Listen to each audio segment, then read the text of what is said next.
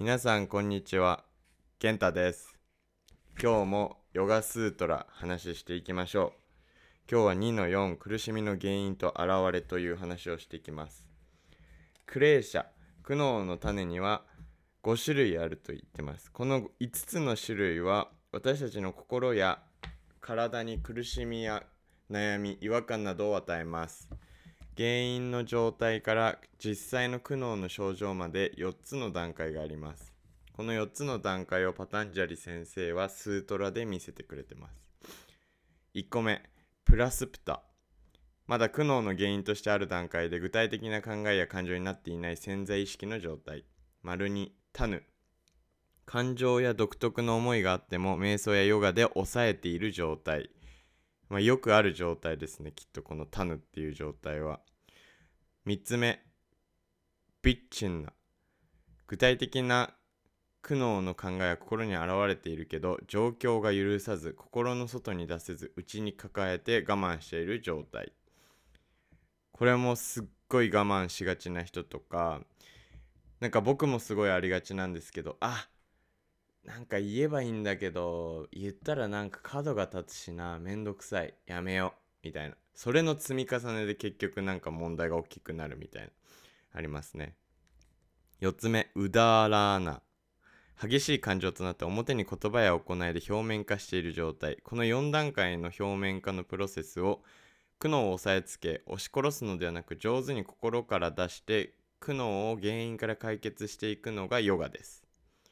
苦悩からの完全な自由を目指すヨガは自由になった時点で全ての努力が終わります。なぜなら努力しなくてもその人の心の在り方生き方話す言葉や行いの全てがヨガとして完成するからです。悩みや苦悩の芽が取り除かれ苦悩の種は芽を出すことができなくなります。ヨガを極めゴールに達した人の心は無知も混乱もなく苦悩の種はあっても感情や苦悩として表面化することがありません。今ヨガに生き努力する人もいずれゴールを達成した達人たちのようになることができるとパチャンジャリ先生は修行の深まりを段階を追って見せてくれています。うんうん。面白い。ゴール一歩手前、まあ、段階で言うとこの4つ目の段階からが始まりですね。まあ、4つ目うだうだらな。完全に苦悩として現れてる状態があってこれはクリアヨガ生き方のヨガによって撃退することができる。で3つ目の状態がビッチンな問題が表面化している状態。苦しみ悲しみ怒り憎しみといった表情感情が心に現れているけど感情自由に外に出すことができない状態。クリアヨガ。もうこれもクリアヨガですね。で、一歩手前、ゴールの一歩手前がタヌっていう状態。意思で表面化した問題を抑えている状態。タヌは、うんと、毎日ヨガを練習することによって常に心の状態に気づき潜在意識から湧き上がる感情や思いをなるべく表面化させないような状態を目指します。で、最後、ゴール直前、ラ・プラスプタ。プラスプタは、うんうん、自分自分自身のことであるプラブランマニャーナンブランマの知識を深く理解し瞑想を実践し自分に対する無知を取り除くことだけとパタンジャリ先生は言っている。でゴールが苦悩からの解放問題ゼロの段階。自分に対する無知も混乱もなく苦悩の種がないすっきり爽やかな状態。真実の知恵と瞑想によって無知を取り除かれている状態ということで。ヨガで悩みを解決するのはやっぱりいいことなんだなって。いいことっていうかもっと深いですね。あのヨガでこう人生と向き合うためにヨガをする自分と向き合うためにヨガをするっていうのがこう悩みをなくすためにヨガをみんながやる理由の一つなんじゃないかなって思いました。はい。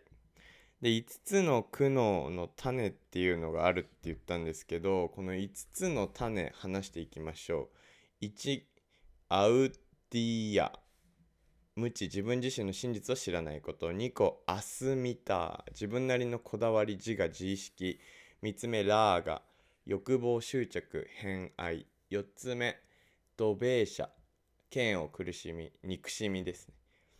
5つ目アビニベーシャハ失うことへの恐れ支援の恐怖えっと苦悩の種がどれぐらい芽を出しているのかっていうのをこう言葉にして紙に出して確認するのが必要って書いてありますね。うんうん。面白い。おこの章結構長いですね。